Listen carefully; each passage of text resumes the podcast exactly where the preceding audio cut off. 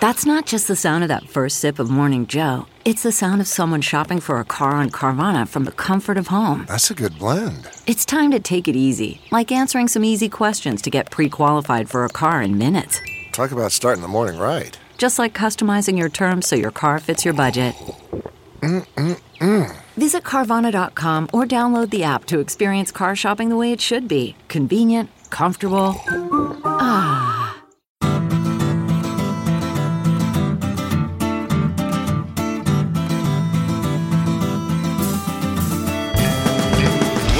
This special live edition of the Sinica Podcast, coming to you this week from the inaugural symposium of the 1990 Institute here in San Francisco, California. The 1990 Institute is dedicated to broadening understanding and building trust between the people of the United States and China through education, philanthropy, and collaboration, just like the Sinica Podcast is, except for the philanthropy part.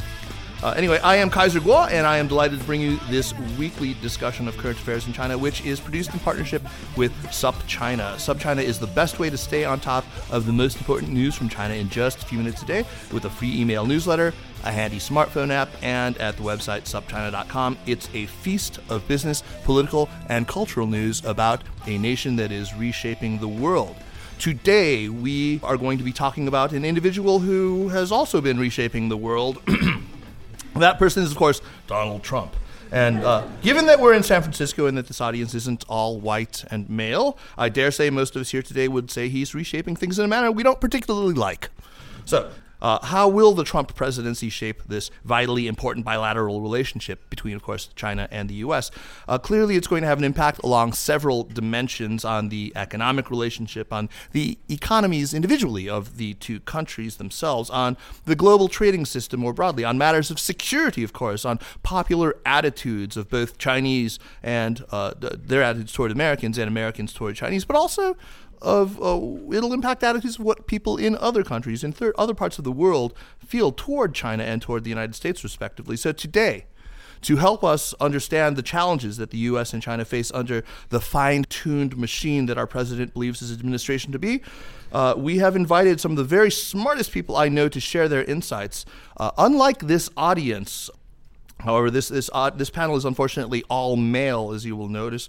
Uh, something about which I am very painfully conscious. I note, however, that it is only half white. Uh, for for the record, I really did try. I think Monica and Margaret will attest to the the, the the uh, agonized conversations that we had over this topic. Uh, I asked them repeatedly to try to include women, but given the caliber of the individuals that were brought on, I trust that you will forgive them, forgive me, and the rest of the day's programming was, after all, a little more gender balanced and will continue to be as the day goes on. So, first up, let me introduce John Pomfret on my left here, a veteran journalist who served for many years as bureau chief for the Washington Post in Beijing and is author most recently of The Beautiful Country and the Middle Kingdom, a book that I highly recommend. And uh, who, full disclosure, I think it's time to make this announcement. Uh, actually, uh, as of four days ago, is I am delighted to say my colleague at SupChina uh, where he is now editor at large and will be contributing original reporting uh, to our publication. You should all check out this two part interview that Jeremy Goldkorn, my co host, and I did uh, with John about his book. The uh, Beautiful Country and the Middle Kingdom a couple months back. Great to have you back, John, and welcome aboard, man. Thank you. Let's hear it.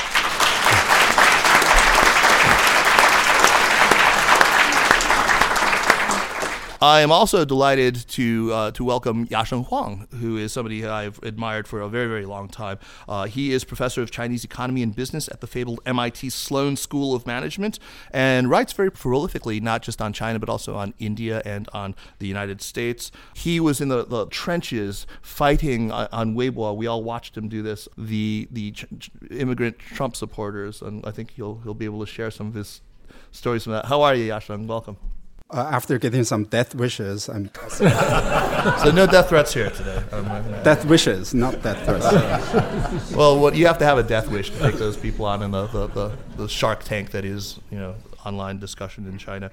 And um, finally, I am thrilled to, to be joined here by Andy Rothman, who served in the Foreign Service for 17 years before moving to the private sector.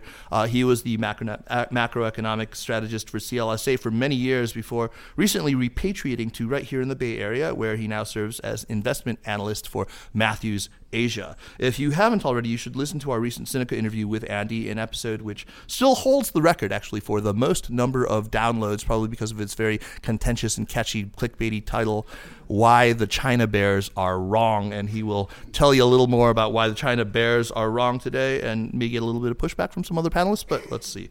Let's make some noise for this amazing, if regrettably all male panel.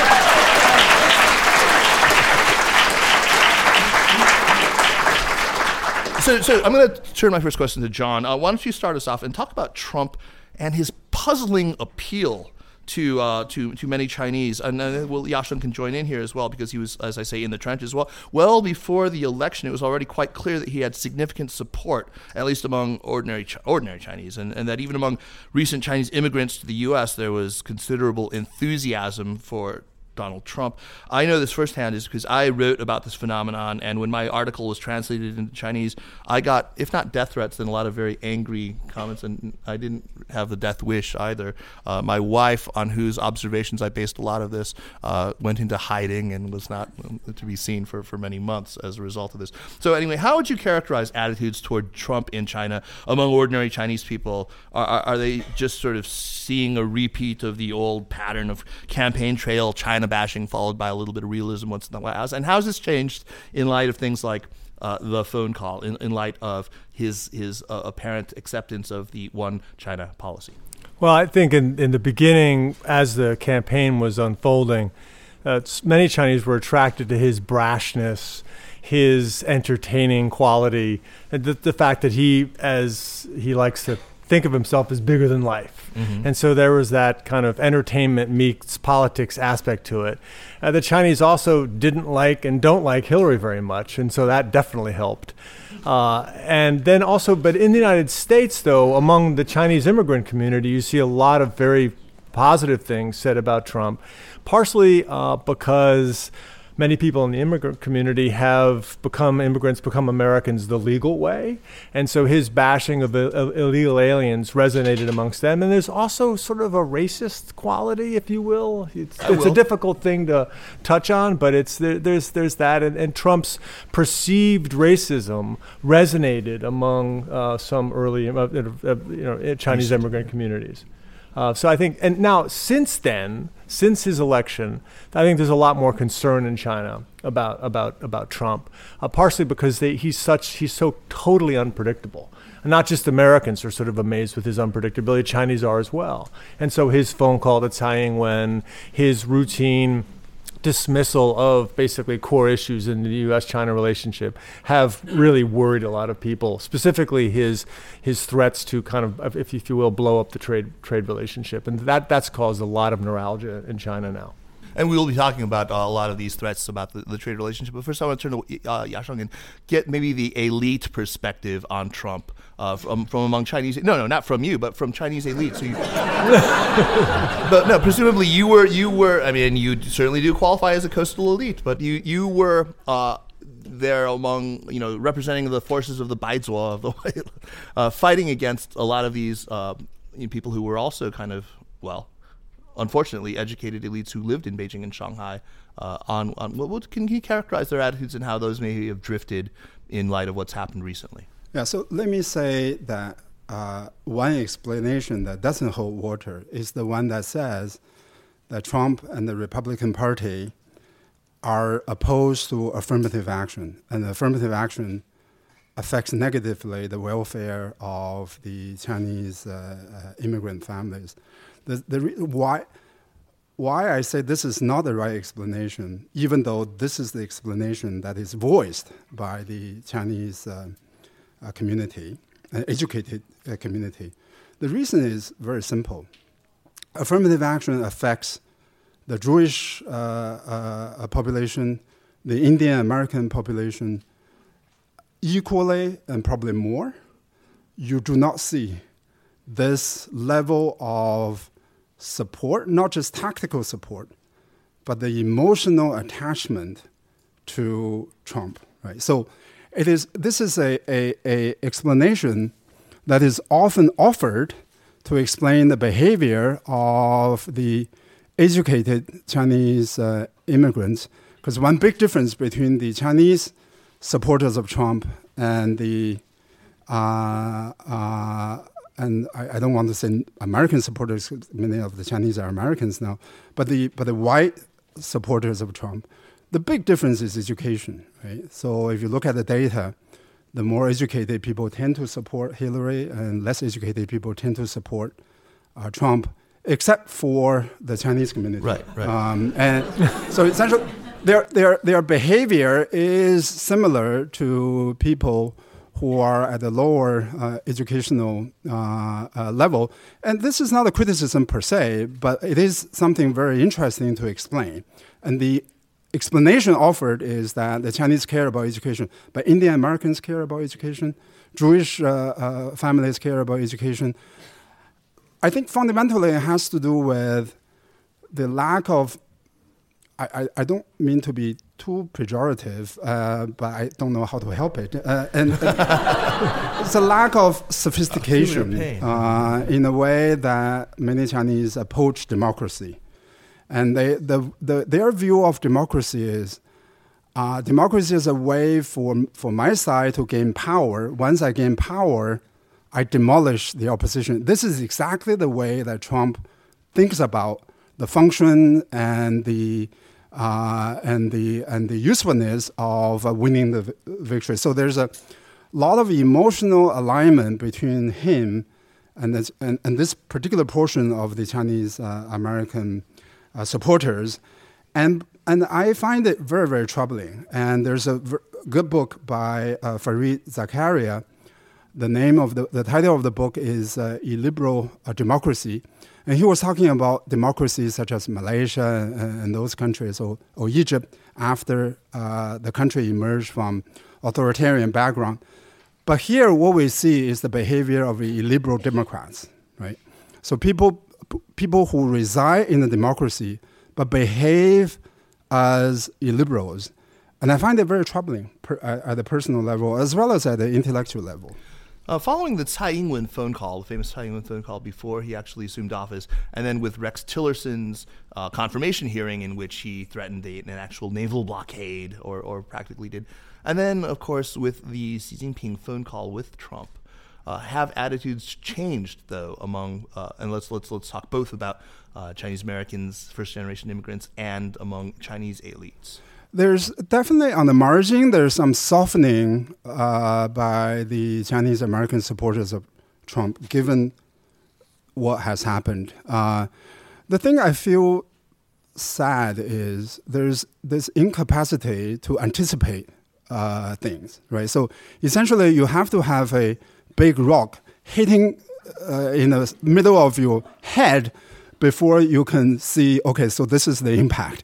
And uh, usually educated people have some capacity to anticipate, have some capacity to link rhetoric with policies. And there's a massive failure of, of that on the part of some very, uh, my, my own students, uh, MIT. So MIT is not a, uh, is not a trivia uh, intellectual institution. Some of my students uh, really just, you know, very well educated. Uh, so this, I have to say, through this whole experience, because I was in the trenches, I really learned to be humbled as an educator. You know, I see this as a personal failure on my part, not to be able to educate reasoning and science and hypothesis, the importance of evidence to the next generation of the Chinese. I, I feel very bad about myself. Right. I, I, I've been overpaid by MIT. Uh, sp- speaking of uh, the, the disconnect between rhetoric and policy, Donald Trump beat the war drums on trade uh, very aggressively on the campaign trail, uh, and yet uh, we've seen, you know, of course, he threatened and has already pulled the plug on the Trans-Pacific Partnership, which was moribund probably anyway, but also has threatened uh, to pull the U.S. out of NAFTA. He is very generally sort of hostile, takes a very kind of zero sum view on trade. Uh, he, of course, most famously appointed Peter Navarro as his so called trade czar and and and I, maybe I'm not being too presumptuous in assuming, Andy, that you you disagree with the position position taken. So I'm giving you this opportunity to cut the Trump trade uh, policy a new one. cut him a new one, Andy. So tell, tell what is wrong with with with the way they, I mean, there are. I mean, on on the other side, he has not named China a currency manipulator as he had threatened to do, and has not slapped an across the board tariff so far. Is this a disconnect between rhetoric, campaign rhetoric, and, and actual policy, or do you think that we should take him seriously at his word for what he intends to do on trade? Well, let's start by not talking about China for a moment and talk more generally about the U.S. economy and the role that trade plays in it. And, you know, I'd welcome an opportunity for a new administration to come in and talk about how some things might need to be done differently because we, we do face a lot of problems here. Uh, there's a large segment of our population, of our workforce, that has not shared in the, in the benefits. But my problem is blaming the wrong thing for that. And if you don't start with a fact based assessment of where the problems lie in our economy, then you certainly can't solve them and you're most likely to exacerbate the problems.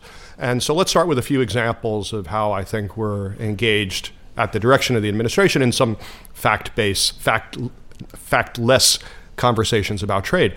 Um, one of the things you hear all the time is that Donald Trump says he's going to make American manufacturing great again. Well, if you look at the data, American industry. American manufacturing is already great. Our industrial output is at almost record levels, and the record point was just a couple of years ago. Our factories are producing more by value than they've ever produced before. What has changed is they're producing more stuff with fewer people. But this is not a bad thing. This is not because we're buying more stuff from China. This is because American companies have become really, really good at raising productivity. And this is a process that's been underway for a long time. The share of manufacturing employment in the United States as a share of total employment peaked in 1952. I don't think we imported very much stuff from China back then. we didn't import a lot of stuff at all back then. Uh, but most economists agree that the primary reason why we have so many fewer people in manufacturing is simply a good story, which is we're more productive. And this is not just an American thing. The same thing's been happening in Germany, the same thing's been happening in Japan. And we have to realize that most of this is due to automation. There was a fantastic editorial cartoon in Newsday over the weekend where ICE, the uh, Immigration and Customs Enforcement Police, are in a factory, and there's a guy with an American America First T-shirt, and he's pointing at a robot, saying, "There they are. Send them back to the country they came from." so I guess my plea is we need to start getting back to what the reality is. And the reality is that we're doing really well and that fewer people are in manufacturing because we're rich. And rich people tend to spend more of their money on services like private airplanes, uh, trips to Hollywood. And as a result, the increasingly larger share of employment, not only here, but in Germany. You hear people like Navarro, you mentioned before, say, I want to take American manufacturing back to the way Germany is. Well, manufacturing employment in Germany has been plummeting as well for the same reasons. So let's get back to some of the facts. Very good. Um, now, so is Trump now? Is he a paper tiger on this? Is this?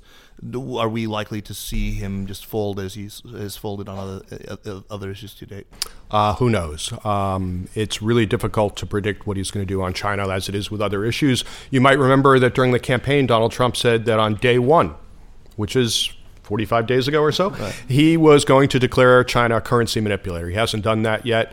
Uh, it may very well be that he does that in April when Treasury does its normally scheduled review of all currencies. But remember, this doesn't matter. This is a really paper tiger issue. There is no concrete penalty on China for declaring them a currency manipulator. Then, of course, he promised that he was going to put a 45% tax on everything that comes from China. Now, my assumption is that some of his smarter advisors are going to say to him, Well, President Trump, what do you think this might do to prices at Walmart, at Costco? And will your supporters be excited about this? Because really, where else are they going to get electronics and clothing and things like that? So, my guess is instead he's going to put a high tariff on a handful of goods, probably not consumer goods, things like steel and aluminum, just so he can make a point. And this will not have a big impact on anything. And I think the Chinese will react in a measured and proportionate way, just like they've done in the past. So you might remember that in 2009, President Obama put a very high tax on the imports of tr- truck and car tires from China. So what happened here? Tire prices went up. We imported more tires from Brazil and other places, and we didn't bring back any tire jobs, really. And the Chinese retaliated. They put a really high tax on imports from the United States of chicken feet. Brilliant. Yeah, go ahead and laugh, but that's actually a That's a lot. really, really big industry. Think about how many chickens we eat and how many, how few of the feet we consume. So it really hurt the poultry industry, which of course is heavily concentrated in the Midwest. But after three years of this fruitlessness, both sides came back to the table and said, okay, we're going to end the chicken feet thing, we're going to end the tire thing. I think the Chinese will react in a similar way. So before I go back to John, I want to ask another question of Yasheng. Uh, so, you know, many pundits have focused on the idea that Trump's abdication of American leadership in the realm of global trade represents a, an unprecedented opportunity for Beijing. But there is a downside to it as well, uh, to, to a contraction in the global re- regime for trade. And this is something that you've t- talked to me about before. Uh, tell me, how, how did, I mean, because after all, China does uh, model a lot of its assumptions about what's going to happen globally. And it did so on the assumption that there would be continued robust global trade. Yeah. So, So I, I think it's going to be a very interesting time to test the following hypothesis, which has been popular in China, which is that um, uh, China, uh, the United States stands in the way of the rise of China, and to weaken the United States is going to improve the status and position of China. My own view is that the re- reality is exactly the, the opposite. There's a very famous uh, MIT economist, Charles Kindleberger, who proposed the theory in 1971 that says something to the following effect, which is global trade and investment flows benefit from trade liberalization, investment liberalization, but overwhelmingly, it needs an anchor. It needs a political and geopolitical uh, anchor, what he calls a hegemonic power. And that hegemonic power is provided by the United States. The leadership of the United States is actually the underpinning of the tremendous liberalization, trade liberalization, investment liberalization, of which the Bretton Woods uh, system, of which after 1980, China has been one of the biggest beneficiaries of that system.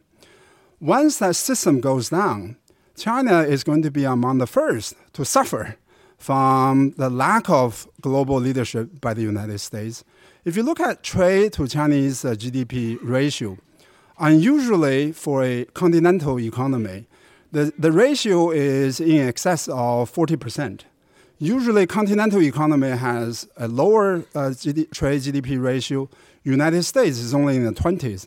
Japan, which we usually think of as a, as a, as a trading power, is, in, is 35 right? So essentially, what China does is that China imports raw materials from Australia, from Africa, imports uh, intermediate products from Southeast Asia, manufactures, assembles them, and then the finished products can be either consumed in China or exported to other countries.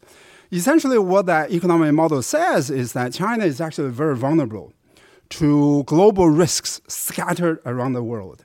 Lack of American leadership it depends on the manner on which that lack of American leadership is going to happen, is going to invite risk taking by countries like North Korea, by ISIS, by terrorist groups. When you have a escalation of global political, geopolitical risks, China will be the, among the first to, uh, to, to suffer. And let me say that I worry less about Peter Navarro, the kind of 45% tariff on, on China I worry less about that scenario than I do about a disarray and failed presidency scenario, which is really unfolding right in front of us uh, every day. I really worry about that scenario lack of global leadership, especially not as a result of a deliberate decision, but as a result of total political dysfunction in Washington, D.C. That's going to invite a huge amount of risk taking and provocations from uh, terrorist groups from countries like North Korea. Think about if there's a provocative action from North Korea. It's going to affect the North South Korea relationship dramatically. South Korea, even though it's a small country, is the 11th largest economy in the world. It's a major trading partner with China in terms of investment, in terms of trade flows, in terms of technology exchanges. The largest group of Tsinghua students now in the School of Economics and Management, foreign students, are from South Korea, right? Once that relationship goes down, right, North Korea is really marginal in terms of economics. It's, it's a huge political, geopolitical risk. Once that risk is going to happen, it's going to affect South Korea, it's going to affect China through this uh, economic, uh, economic channel. So I worry about the, the, the demise of the global leadership in the absence of European Union. European Union is now in disarray. China is really not there to lead the rest of the world. I worry about that that that rudderless uh, scenario. So and, yeah, and that, that actually leads me to the question that I want to ask John: um, Is it out of fear of this rudderless scenario? Is it possibly out of fear of the kind of collapse scenario that that Yasheng just described? Uh, that at Davos, Xi Jinping sort of stepped up and held high the banner of economic globalization. Uh, or, or I mean, what kind of an opportunity does this represent for him? If I think, as we can probably agree, you know, uh, China is not really ready to take to supplant the U.S. as the global hegemon. At least, will it be able to keep a global trade system alive, uh, or is it looking to supplant the Bretton Woods institutions that we talked about with things of its own devising, like AIIB? I think it, I, I don't think it's looking to supplant uh, anything at the time being. Maybe in the long term, perhaps, but I think that the Chinese elites, if you will, now as Trump's administration is rolling out or not rolling out its policies, and, and they're they're extremely worried. And so at, at, Davos, you clearly saw Xi Jinping pivoting and, and raising high, as you said, the banner of globalization, but not so much to to replace the United States, but hopefully to remind the United States that China still needs America uh, very much, uh, as, as much as America needs America itself. And I think that um, on the you know on, on the surface in China, you have this zero sum mentality about how the world works. But underneath, um, in speaking with Ch- Chinese elites, you really have also a very clear understanding that they they know that they need a strong America in order to to continue. And the the, the, the threat that Trump the Trump administration presents is that an America in disarray would really and, and I think actually I agree with with, with Yasheng on the issue of I, I don't really worry so much about Navarro and his 45% tariff. And I think that's just a lot of rhetorical noise from the campaign. The thing I worry about is the United States that doesn't pay attention to Asia at all.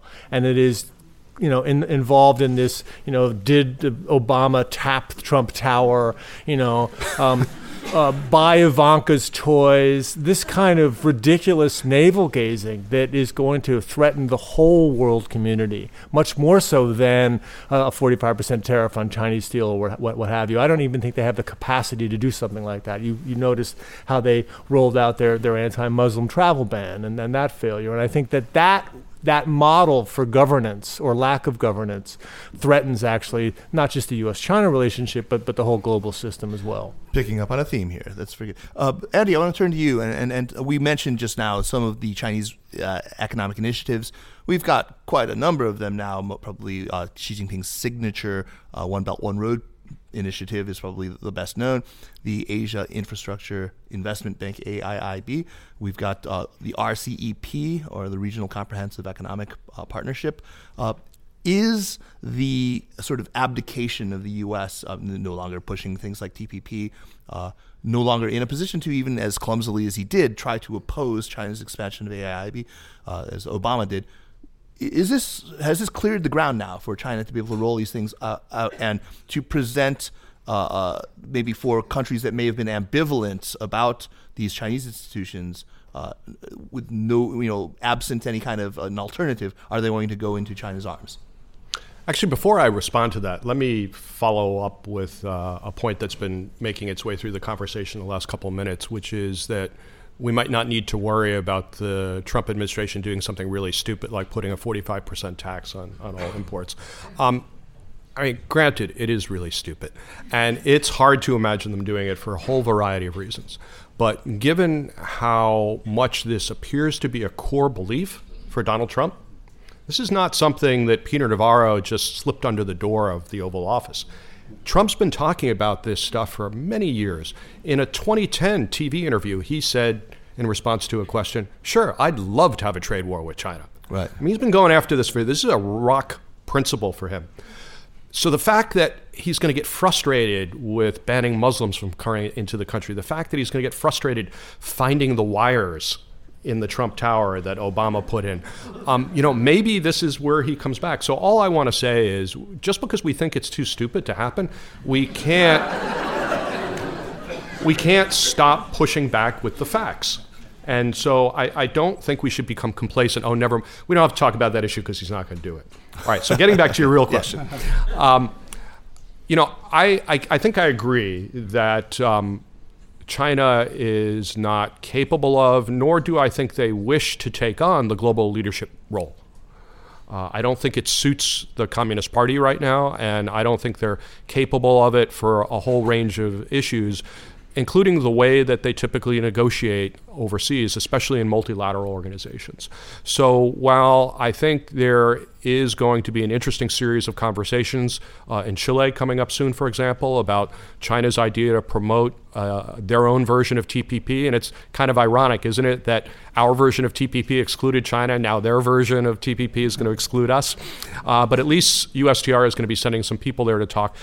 But is Vietnam, is Indonesia, is Malaysia, is Singapore, uh, are, are most of the countries in the region, especially South Korea right now, are they going to be really ready to participate in an organization that's run by China? And think about, you know, you mentioned Bretton Woods earlier. We really had the opportunity in the post war period to write the rules for global trade and financial flows. And so to argue that WTO has been bad for us, IMF has been bad for us, it's just crazy. But is the rest of the world going to allow China to step in and fill that role of writing the rules? Right. Uh, it's interesting. I, I, was in a conversation with Susan Shirk uh, that we had on the podcast the other day, and I asked her what her reaction was to Xi's Davos speech, and she said something I thought was really interesting. She she's was thrilled to hear him uh, basically affirming the very things that she had under the Clinton administration working in the State Department tried to push China into sort of embracing this the, these these global systems. And uh, uh, did you did, that resonated with me? I don't know how. Yeah, you know, I think to a certain extent we are all happy to hear the way Xi Jinping spoke at Davos, the way many people were happy to hear the way Donald Trump spoke at the Capitol the other day because it wasn't the way they normally speak. Low bar, low bar. okay. Uh, and so we gave them points for less fiery rhetoric, more uh, a better better performance. But I don't think this changes the way that China wants to participate in the in the global uh, community, um, which is I think they want to be a, a supporting actor rather than the lead. Okay. Let's let's move to China right now and, and look at how the Chinese media has covered uh, the Trump administration to date. Uh, one thing that I think is really interesting is that they've imposed a very strict regimen of censorship. They've really tried to monopolize the conversation among very directly state-controlled media outlets. Uh, Yasheng, what's your sense of why they're doing this and what this signals? Well, I, I don't really know directly why they did it the way they did it, but I can offer some uh, hypotheses. Uh, one is that it's uh, very interesting that uh, China, last time we checked, is not a democracy, and then but so many Chinese participated in the democratic process in 2016, a democratic process that belongs to the United States, right? And um, the Chinese Americans here are Actually, I, I, do want to give credit to the supporters of Trump uh, among the Chinese Americans in the following sense. The Chinese Americans traditionally have not been very active in politics. I think this time they got very active uh, for the wrong person, but but but uh, maybe it took a wrong person to get the Chinese uh, involvement in politics. A lot of Chinese. I'm okay with quiescence when it comes to this. okay, okay. So so, but but I you know I I think getting uh, politically active is a plus in and of itself, right? Uh, regardless of the consequences of that. But a lot of Chinese uh, got very active. Uh, I was invited by Chinese groups in China to give. Uh, actually, I had a debate in Shanghai with uh, quite a number of formidable Trump supporters in Shanghai and uh, uh, so that was very interesting. So, so, so I think there's after the election, there's probably a second uh, uh, uh, guessing about what type of this kind of free-flowing discussions would reflect on the nature of Chinese political system itself, right? So, so I, I, think that's one reason. And the other reason is that his surprise, uh, his victory was a surprise not only to us but also to the Chinese. And there was a lot of cheering of him uh, before the election, not just among the Chinese Americans here, but also among mainstream Chinese uh, commentators, uh, scholars, and, and, business people. And uh, I think because of the surprise victory that he had, and because of the hard rhetoric, and apparent willingness to carry his uh, rhetoric into policy, the phone conversation with Tsai Ing-wen was was a was a was a indicative of of that. There was second thinking among the Chinese political elites to uh, sort of to control this pro-Trump narrative coming out of the mainstream Chinese uh, political and intellectual uh, figures, and because because they realized that uh, Trump in the end was not really good for for China. I think that these are probably the reasons that I can think of. Yeah, yeah, no, yeah. that's a very good, good, good, bunch of reasons. Andy, how would you assess China's handling of the new Trump administration uh, from what you can see so far? This is a actually polite rewording, uh, so I'm asking why, why, you know, what, what do you think of how how Beijing's response has been so far. Uh, this is a polite rewording of a, a, question that a friend of mine kind of uh, phrased yesterday, something more like, "How effing smart does Xi Jinping look next to this ass clown?" He's in the room, by the way, this friend of mine.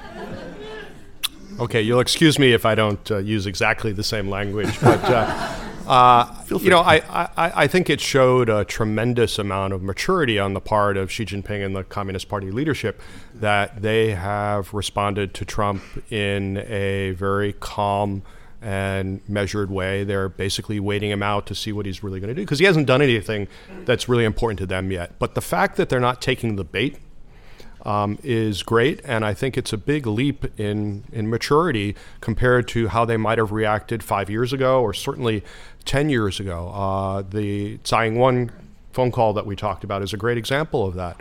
Um, this is kind of a, a, core issue. I don't need to explain that to this audience, I think.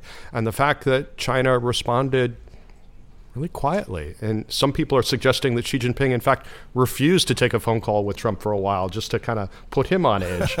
um, is great. So I, I, I give them a lot of points for that. And as I said, I think even if Trump calls them a currency manipulator, manipulator, puts tariffs on a few things, they'll respond in a measured way. I don't get the sense that anyone in China wants a trade war or any other kind of elevated conflict with the United States right now. John, do you do you feel the same way about so how, how Beijing has handled things so far? Generally speaking, but they I mean they've seen this with every president except for Obama. So every president since Nixon has always run on a campaign using rhetoric that criticized the previous president's China policy, except for Obama. He actually said he was going to build on uh, George W. Bush's China relationship. So they Clinton saying coddling dictators from exactly and right and, and, and, and then um, uh, Jimmy Carter using ex- equally colorful language about Nixon's uh, China policy. Sure. Uh, so, so they're used to this in a sense, and so you do see them reacting, I think, along those lines. So they're, um, but they also have used the election as a way to educate the Chinese people, saying this is what democracy gives you. And so, from that perspective, it's been actually, I think, somewhat useful for the party state um, to see to see this this gentleman, you know, Agent Orange in the White House. Um, Staying with you, John. Staying with you, John. Uh, a lot of people have speculated that uh, the Xi Jinping's phone call, in which uh, Trump seems to have affirmed American commitment to the so-called one China policy, couldn't have come without a price. That he must have exacted something from Xi Jinping, Mister, you know, art of the deal, after all, right? Uh, and a lot of people, the speculation has run to that it was something on North Korea. Are we seeing any? Do you, do you, do you buy that? Is that something that resonates with you? Not so much. Okay. I, I, but I do think that the Chinese understand that there, regardless of the administration, there's a sea change in Washington and how Washington views the relationship, and that regardless of whether what party you belong to, there's a sense among many China watchers in, in, in D.C. that the Americans have been played by the Chinese. And the Chinese, I think, are getting that message. And so, from that perspective, you you see the Chinese being willing, like for example, Jack Ma didn't go to Trump Tower because he just was in the neighborhood, right? Um, he's not going to go there without approval from some party organization, and so the Chinese are uh, reaching out to the Trump administration and want to figure out ways that they can things that they can do to in some way ameliorate uh, mollify the Trump administration on, on, on, the China issue because again they are so they they actually it is their most important foreign relation and it has been for the last 50 years. Yasheng, are historians going to look back at the year 2016 as some sort of watershed moment where, that maybe marked the end of the American century and the beginning of the Chinese one? Do you think that there's a likelihood that that's going to happen? Mm. Um, I think uh, uh, there's no question, regardless of what happens to the relative uh, position of China vis-a-vis the United States, 2016 is a is is a pivotal moment in history, in the following sense, which is that this country has always operated on the principle that, for example, if you if you take uh, uh, uh, Trump's making America great again, right? So let's take it at its face value. I do not recall any previous American president who said, My policy is to make America not great again, um, or America second, or America third, right? Nobody in a democratic country will say things like that, right? So the, the disagreement between Trump and his predecessors is really not about making America first, making America great again or not. It's really about fundamentally about the methods whereby you do that, right? So there is a consensus since, by the way, since 1776, since the publications uh, by uh, Adam Smith and David Ricardo, there's a sense that you make yourself great again by trading, by investment, and and global economics is about positive sum uh, rather than about negative sum or zero sum. The good old Edgeworth box. Right? Uh, Edgeworth box, right? Yeah. So I improve, not at your expense, but you also improve uh, as well, right? So this is a, a, a disruptive moment in history in the sense now we have a president who violently disagrees with that first principle in economics and in political economy. And this is extremely dangerous. I agree with Andy, by the way, that uh, maybe John, uh, one of you have, has said that Chinese for a long time have also operated on the sort of zero sum uh, way of thinking about the world. But in terms of their behavior, they know that they don't dictate, dictate the rules of the game. In terms of their behavior, their behavior is more of a positive sum uh, rather than negative sum or zero sum. So it is really, really a pivotal moment when the United States is turning inward, is viewing trade investment as fundamentally incompatible with the U.S. interests. So it is in that sense that 2016 is a pivotal moment. Right. And, and I'm not I don't believe, though, because of that, China is going to benefit. I actually believe that China benefits the most when you have a global liberal trading order, global liberal investment order, rather than one that is illiberal.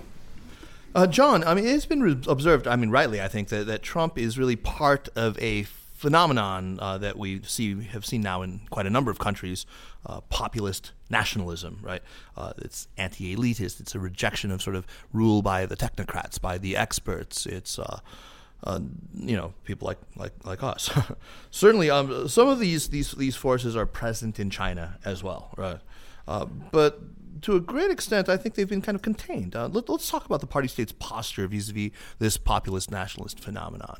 Uh, what do you what do you what do you make of this, both domestically and maybe globally? Is Beijing going to be able to keep the lid on it, or is it going to con- you know contain uh, Beijing's ability to lead globally as she you know seems to want to do?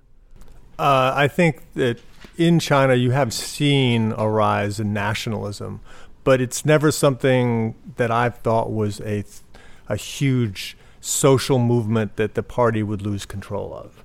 Um, the party likes to point to the nationalistic population in order to justify policies, for example, on Taiwan or in Hong Kong, etc. But I think that's less so. It's a, it's less of an issue than they try to make it. in order because they use that to justify their policies. And I think that their ability to control, not necessarily to turn off and on the switch, but to control thinking and how these movements operate is, is still very high. Right. Uh, and, and and you know, You've got a leash on it. They have a they have, Yeah. they have a very a- strong leash on it. You Yeah, it guys, doesn't uh, your, your sense, Andy? Do you, you, you feel Yasheng? Do you want to talk talk about that? There, you- you well, think there's actually an opinion survey that shows systematically more Chinese and more Indians are supportive of trade. And so it, it's not surprising because for poor countries, when they are incorporated in the world trading system, and they get to export uh, textile and, and, and Trump ties, by the by the way, uh, and the, the the the benefits are distributed across the board, right? Because these are essentially in the in the comparative advantage of China and India to engage in trade. Whereas uh, Andy pointed out, there's a real political dynamic in the United States, whereby the labor is losing in the trade and and and, and uh, well, we can attribute whether or not the laws to the trade or to the technology. But nevertheless, I think the evidence is very clear in terms of the labor income. It has been stagnant since the uh, 1970s. But that's really an issue of domestic political social arrangements rather than the way you manage trade or you manage technology. The fundamental failing of the United States is that while it is opened up to trade and to technology, it has not done a good job in terms of social protection, education, human capital improvement, infrastructure, and things like that. These are all function of the political dysfunctions in Washington, D.C., rather than a result of the fact there are millions of Chinese and Indians working in the, uh, in the, in the factories. Very well said. Very well said. John, you wanted to add something? So I just wanted Let's hear that. Yeah. Very well said. I just wanted to go back to Chinese nationalism for a second. Um, and it's always been sort of popped up as some type of a bogeyman about, you know, the angry China. But when I was living there in the in the late 1990s, I mean, the most popular athlete in China, in addition to being Yao Ming, but in, in actually more important than Yao Ming was Michael Jordan, and the, the NBA finals in China, which were aired at 8:30 a.m., had 250 million viewers. and so a country that is closed off to the world, increasingly nationalistic, doesn't have the obsession with the NBA or the Premier Soccer League for that matter. I think your book, if anything, I mean, if you've read John's book, and I hope you all do, you'll understand the depths of Americophilia that run through the Chinese veins, and how that will always be a sort of a, a curb on, I mean, the most vicious sorts of, of nationalism. But not just just not just America, also South Korean, Japanese, Sure, even. Sure. Um, it- this is a very globalized country, much more so than in, in many ways the United States. I had originally hoped to do a little moderator mischief here and get these two fighting because we have a, a notoriously or, or uh, famously uh, bullish person, know, vanishing breed here on the Chinese economy. But I think we don't really, unfortunately, have time for that today. So I'm going to move to my last question and then and then ask uh, and get. Uh, we do have a couple of questions here from the audience. I'll, I'll ask one of them. But first, uh, why don't each of you take a crack at this? Uh, so. Um, within a realistic framework of what is politically possible, what's the best way for Xi Jinping and, and for the Beijing leadership to capitalize on the opportunities presented right now by Trump? And we'll start with you, Andy.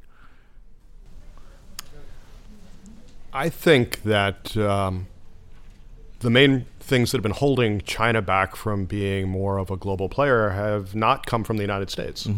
Um, and the opportunity that Trump provides is marginal at best. I think the problems have been problems created by China. Uh, the way they've behaved abroad, uh, whether they're harassing their neighbors like Japan or Vietnam or the Philippines, uh, South Korea these days over the THAAD issue, uh, the way that they're harassing some of their own citizens in places like Tibet or in Xinjiang, um, leave them in a position where they don't have the credibility to be a global leader. So they need to find a way to modify that own internal dynamic so that they can play that kind of role, uh, which is more commensurate for, with the economic role that they already play globally.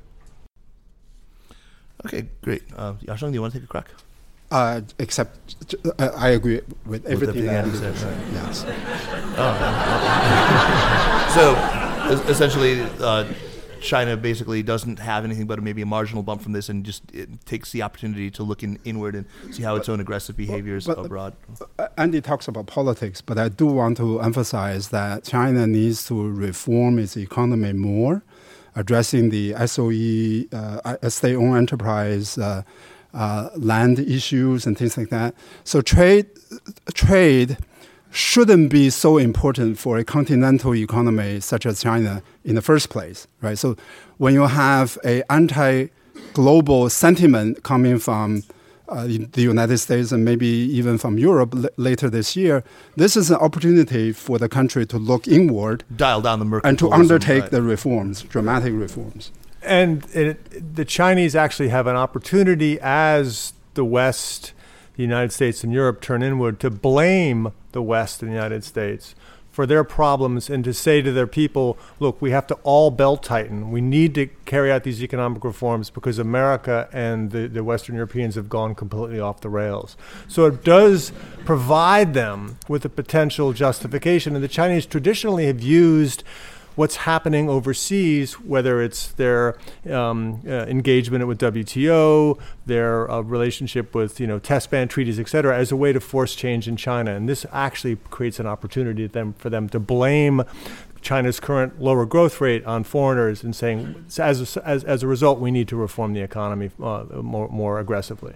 if I may seize my, my position as moderator to interject my own thinking, uh, what about as a soft power uh, opportunity? This is something where China has had a conspicuous deficit, or where it has never been able to project in any way. But isn't this an opportunity to sort of generate goodwill in other parts of the world?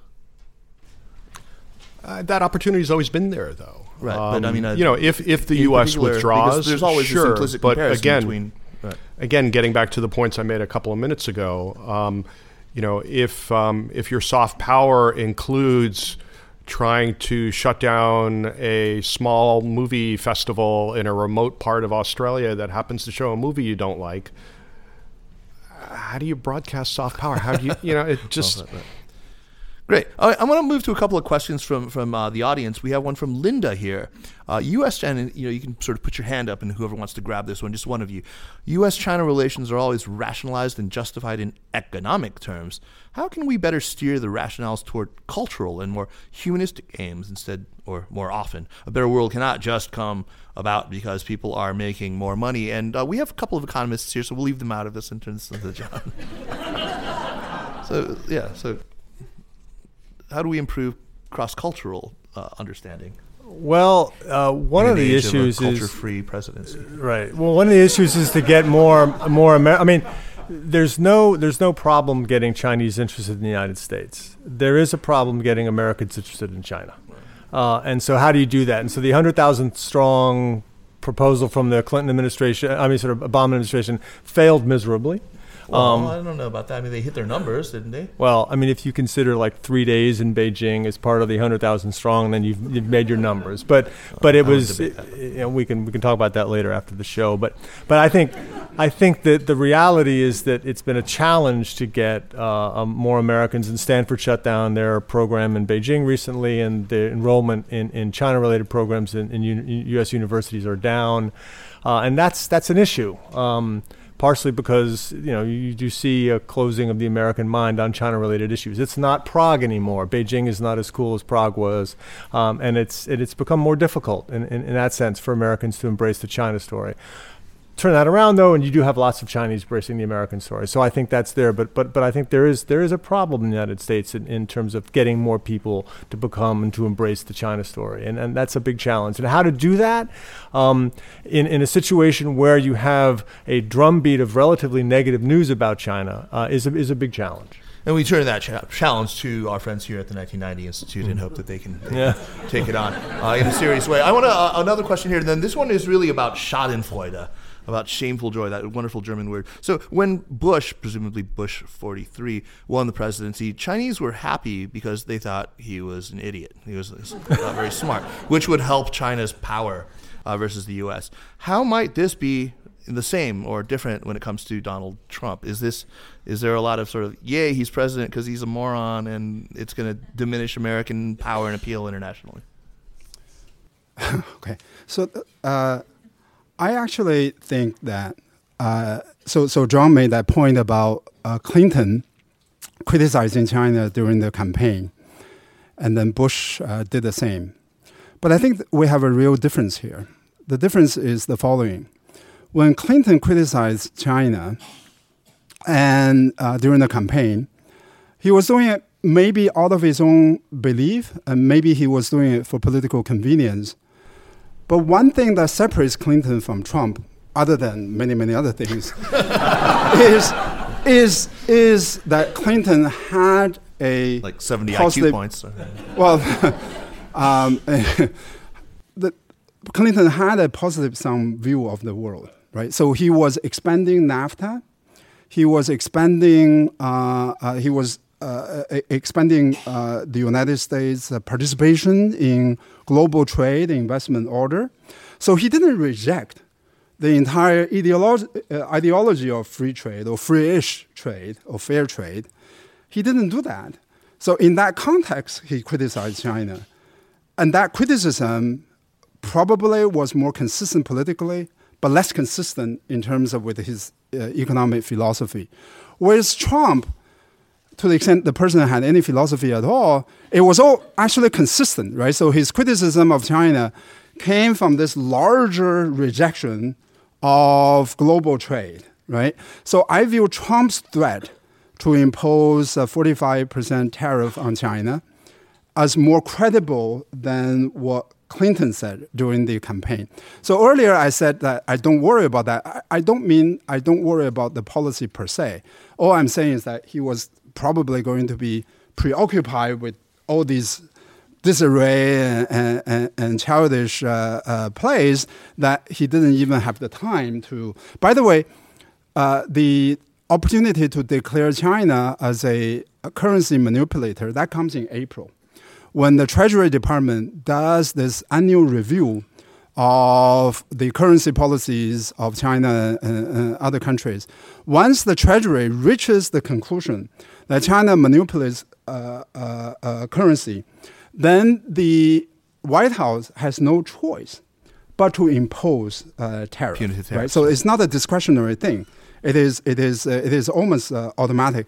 That's why Obama had tried to massage the way that Treasury Department uh, managed that process of uh, that research process. So, so I, I do believe that the threat is actually credible because it's consistent with a larger, larger framework of uh, Trump's philosophy. Andy, last last comment to you before we, we wrap up here. Yeah, well, first, just let me comment briefly on the currency manipulation thing because I, I think that uh, Donald Trump is going to be very surprised if someone reads aloud to him the law. We actually have a law in the United States on foreign currency. I'm not suggesting he's going to read it. But the law actually says that once the Treasury Secretary declares a current country to be manipulating the currency, and we haven't done this in 20 years, the law says that then kicks off a one year period of negotiation. Uh, no penalties whatsoever for one year. In fact, the law, which actually says one year of enhanced bilateral engagement. now, Oh, that during my like a good thing. during my diplomatic career, I participated in a lot of trade negotiations, including with the Chinese. I don't know what enhanced negotiations are, unless enhanced we're going to waterboard the central bank governor of China. I don't know. But the other important point is that under the law, after one year, if the Chinese don't do what we want them to do, and in fact, they're manipulating their currency today to help us. That's a really important point. They're, they're sitting in China going, What, you want us to stop?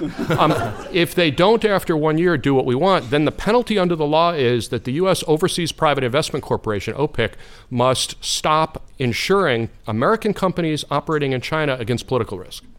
So you're basically screwing American companies, not China. But on top of that, after Tiananmen in 1989, Congress banned OPIC from doing any business in China. So the one penalty under the law that would matter has already been in place since 1989. The other last penalty is that Donald Trump gets to call the IMF and say, I really want you to keep a close eye on the Chinese. It sounds like this thing really has teeth. Well, I don't know about you guys, but I am, I feel very much enhanced by this conversation. Let's give it up to this terrific title, John Pomfret, Yasheng Huang, Andy Rothman. I'm Patrick Wall. I have a little bit of text I have to read. The Sinica Podcast is powered by SupChina and is produced by Kaiser Kuo and Jeremy Goldkorn. Special thanks to Monica Lee and to Brian Huang and, and to Margaret Connolly who invited me here and took care of absolutely everything. Thanks also to Anla Chang and Sarai Darabi from SupChina. Drop us an email at Sinica at supchina.com. Really, drop us an email. I'd lo- I love getting email from people. Uh, and I write back. Visit our Facebook page at facebook.com slash Sinica Podcast and follow us on Twitter at Sinica Podcast. And one more thing to add the views expressed on this podcast by both the guests and the host do not necessarily reflect those of the 1990 Institute. Thanks for listening, and we will see you next week. Take care. Bye bye.